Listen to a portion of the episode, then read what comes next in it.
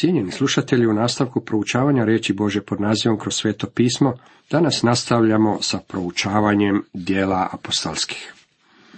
Osvrćemo se na posljednje poglavlje 28. Tema ovom poglavlju glasi Pavao stiže u Rim. U ovom našem posljednjem proučavanju knjige dijela apostolskih pratimo Pavla od Malte do Rima. Kad je stigao u Rim, prvo je služio židovima, a zatim poganima. Pričanje se ne završava, već se prekida s Pavlovim propovjedanjem u Rimu. Dijela Svetog Duha nisu završena čak niti u našem vremenu. Knjiga dijela završit će ustignućem crkve. Pristajanje na Malti. U prvom redku čitamo. Jednom spašeni doznasmo da se otok zove Malta. To je otok kojeg i danas poznajemo pod imenom Malta. Zaljev u kojem se ovo dogodilo danas je poznat pod imenom Zaljev Svetog Pavla.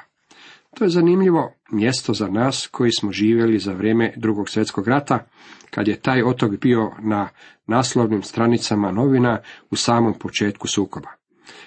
Bio je to najjače bombardirano mjesto u ratu jer se nalazi na vrlo strateškom položaju. U to je vrijeme general Darby bio upravitelj tog otoka. Bio je kršćanin i bio je dostojni nasljednik apostola Pavla. Rekao je da niti ne pomišlja na predaju. Mislim da je zanimljivo čitati o Pavlovom pristajanju u ovom zaljevu i shvatiti da je general Darby zapovjedao na tom istom otoku. U ovome brodolomu i Pavlovom pristajanju na otoku Malti vidimo djelovanje Božeg promišljaja u životu apostola Pavla. Sve je ovo zabilježeno nama za pouku. Urođenici nam iskazivahu ne svakidašnje čovjekoljublje. Zapališe krijes i okupiše nas oko njega jer je počela kiša i bilo je zima. Možda nas pomalo nasmijava činjenica što doktor Luka urođenike tog otoka naziva barbarima. Tako naime stoji u engleskom prijevodu na temelju kojeg je pisan ovaj komentar. Riječ barbar upotrebljava se za opisivanje ljudi koji nisu govorili grčki. Njome se nije opisivalo i plemensko divljaštvo. Ovdje imamo još jedan slučaj ljubaznosti i pristojnosti pogana, neznabožaca. Zapamtimo da ovdje imamo 276 ljudi koji su se spasili na tom malenom otoku. Iz tog mnoštva mnogi su bili obični kriminalci koje su slali u Rim da bi ondje bili kažnjeni. Svejedno zapažamo ovo predivno suosjećanje i pomaganje od strane ljudi koji su bili pogani. U knjizi proroka Jone nalazimo još jedan ovakav slučaj kad su poganski mornari pokušali poštedjeti Jonu. Nisu ga željeli baciti u more, iako im je rekao da to moraju učiniti. Pokušali su dovesti brod do obale, međutim uvidjeli su da je to nemoguće. Ponekad su pogani milosrdniji od ljudi koji su religiozni. Pavao nakupi naramak granja i baci na kres, kad li zbog vrućine izađe zmija i pripije mu se za ruku. Sjećate se kako na kraju Markovog evanđelja nalazimo i odjeljak u kojem je ovo obećanje.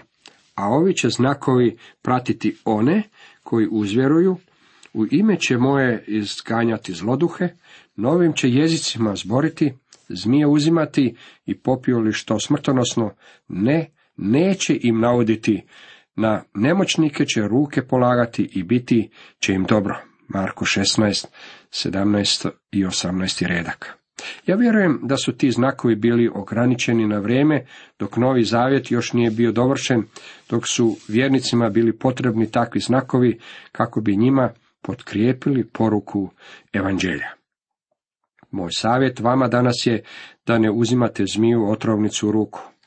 Živio sam dugo godina u šumovitom kraju zemlje i nisam čuo za autentični slučaj nekoga tko bi za vrijeme sastanka uzeo otrovnicu koja bi ga zatim ujela i da mu zmijski otrov nije naudio. Većina takvih ljudi umire. Oni koji prežive zamalo umiru. Otrov ima strašni utjecaj na njih. Htio bih vam istaći još nešto. Pavao nije namjerno uzeo ovu otrovnicu. Pavao nije time iskušavao Boga. Ja ovo držim još jednom i jednim dokazom da je Pavlov trn u tijelu bio problem s očima. Ovu ću misao dublje razviti kad budemo proučavali poslanicu Galačanima. Pavao nije mogao dobro vidjeti kad je podigao drvlje, na drvima je bila zmija, a Pavao je jednostavno nije vidio.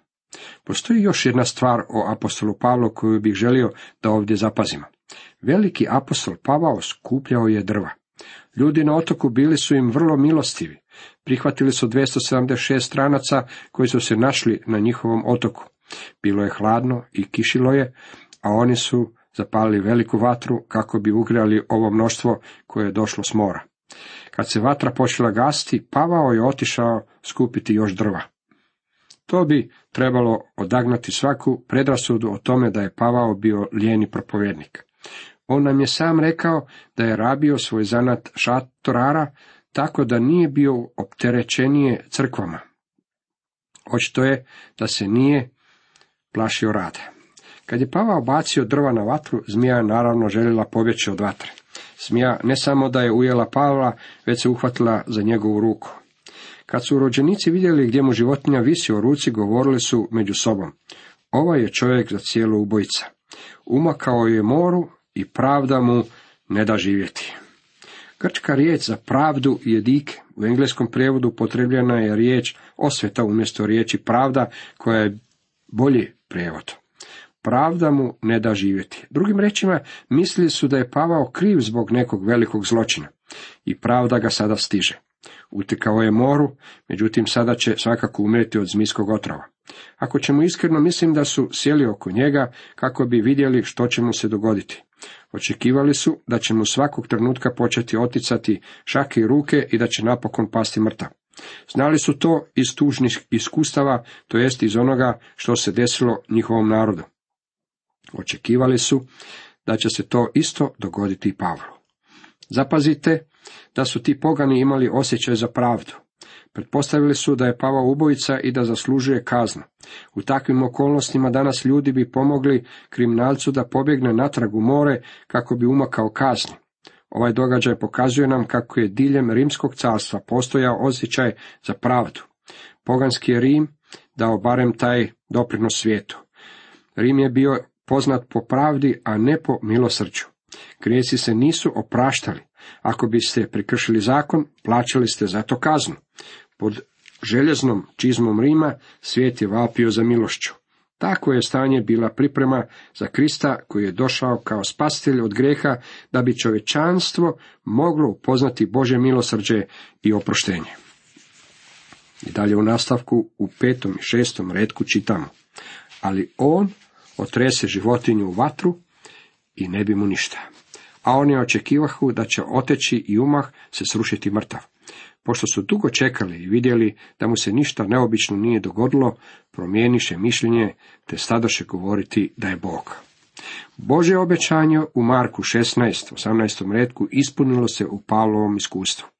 Otrov mu nije nimalo rano udio. Kad ljudi danas namjerno uzmu u ruku zmiju, otrovnicu i pozivaju se na ovo obećanje kao svoju zaštitu, oni su jako daleko od onoga što je Bog u stvari imao na umu. Kada su vidjeli da Pavlu nije ništa naudilo, zaključili su da nije kriminalac, već da je umjesto toga Bog. Jako su u toj procjeni bili, su jako i jednako tako zabludi. Takav njihov stav omogućuje Pavlu da uspostavi važne veze na Malti. U okolici onoga mjesta bilo je imanje prvaka otoka imenom Publija. On nas je primio i tri dana uljudno gostio a Publijeva je oca uhvatila ognjica i srdobolja, pa je ležao. Pavao uđe k njemu, pomoli se, stavi na nje ruke i izlječi ga. Pavao je upotrebljavao svoj dar apostola. Ušao je i molio je. Očito nije molio za čovjeka, molio je za sebe. To jest, molio je zato da može odrediti što je Boža volja. Treba li ovaj čovjek biti izlječen putem Pavla? To je ono zašto se Pavao molio da sazna. Nakon toga su dolazili i drugi koji na otoku bjahu bolesni te ozdravljali.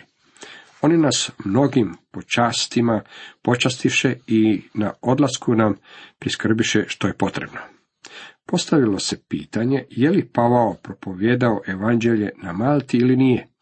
Ima ljudi koji tvrde kako je to bilo jedno od mjesta na kojem Pavao nije propovjedao. Postoje slučajevi u kojima, po mom mišljenju, sveti duh očekuje od nas da upotrebimo najobičniji zdravi razum. Naravno, Pavao je propovjedao evanđelje. Došli smo do kraja knjige i ovaj događaj se spominje vrlo kratko i jednostavno. Međutim, doktor Luka je očekivao od nas da znamo što će Pavao učiniti. Zapamtite da je Pavao onaj koji je pisao u prvoj Korinčanima 2.2, jer ne htjedok među vama znati što drugo, osim Isusa Krista i to razapetoga. Apostoli su imali dar liječenja ljudi kako bi time potvrdili da je evanđelje koje propovjedaju istinu od Boga. Važno je da shvatimo kako je Pavao propovjedao evanđelje, a liječenje je bilo rezultat tog propovjedanja. Ono je bilo dokaz istine koju je propovjedao. Mislim da je jedini logični zaključak taj da je Pavao ovdje učinio ono isto što je činio i svugdje drugdje. Nakon tri mjeseca otplovi smo Aleksandrijskom lađom koja je prezimila na otoku i imala za znak Dioskure. S obzirom da je Pavao ostao na Malti tri mjeseca, očito je da nekoliko stihova zapisanih ovdje ne donose potpuno izvješće o njegovoj službi na tom otoku. Stoga mislim da možemo biti sigurni da je Pavao propovjedao evanđelje. Kastor i Polux prevedeni su Dioskura u hrvatskom prijevodu, znak kojeg su imali na brodu bili su rimski bogovi. U rimskom forumu još uvijek postoje stupovi posvećeni njima. Doplovi smo u Sirakuzu i ostado smo ondje tri dana. Odande, ploveći uz obalu, stigo smo u regiji, sutradan okrenu južnjak, te za dva dana stigo smo u Puteole. Oluja je prestala, Eurakulon, taj olujni vjetar sa sjevera prestao je, ponovno je zapuhao južni vjetar.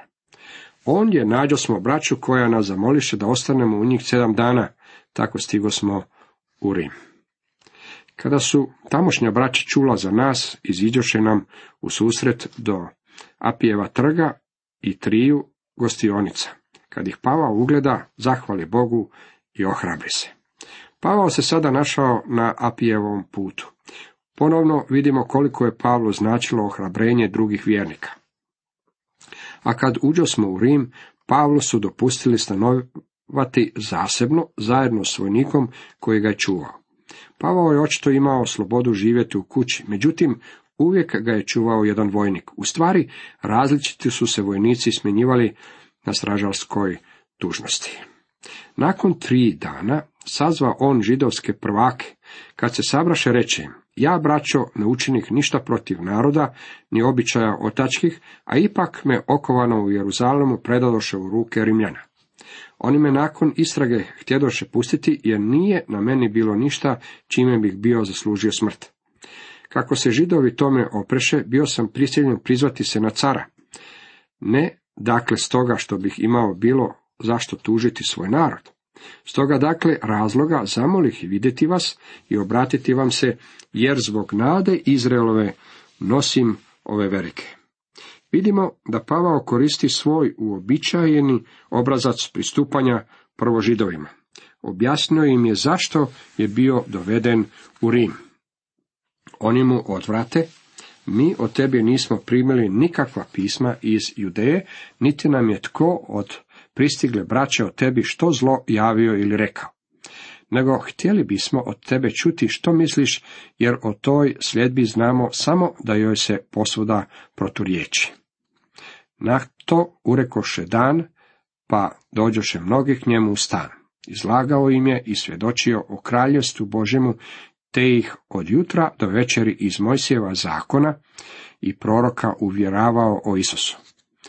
Jedne uvjeriše njegove riječi, a drugi nisu vjerovali. Ovdje možemo vidjeti kakvu je vrstu slobode Pavao kao zatvorenik imao. Očito mu je u kuću moglo doći poveće mnoštvo. Međutim, uvijek je uz njega bilo i vojnik koji je čuvao stražu. Ponovno zapažamo kako je Pavao upotrebio svoju utemeljenost u starome zavetu kako bi židove zadobio za Isusa. Kao i uvijek, ljudi su dvojako reagirali na njegovu poruku.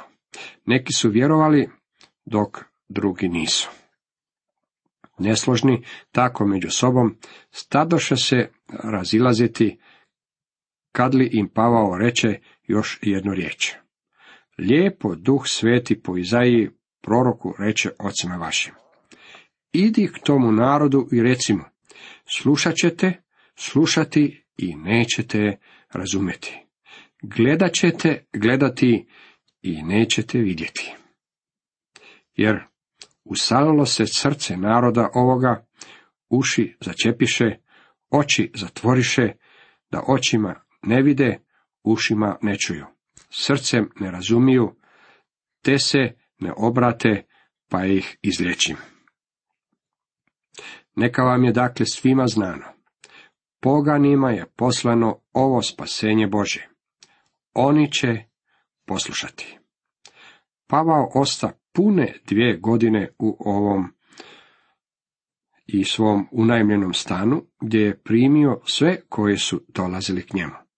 Propovjedao kraljevstvo Bože i naučavao o gospodinu Isusu Kristu sa svom slobodom, nesmetano. Knjiga dijela apostolskih govori nam o početku kretanja evanđelja prema krajevima zemlje.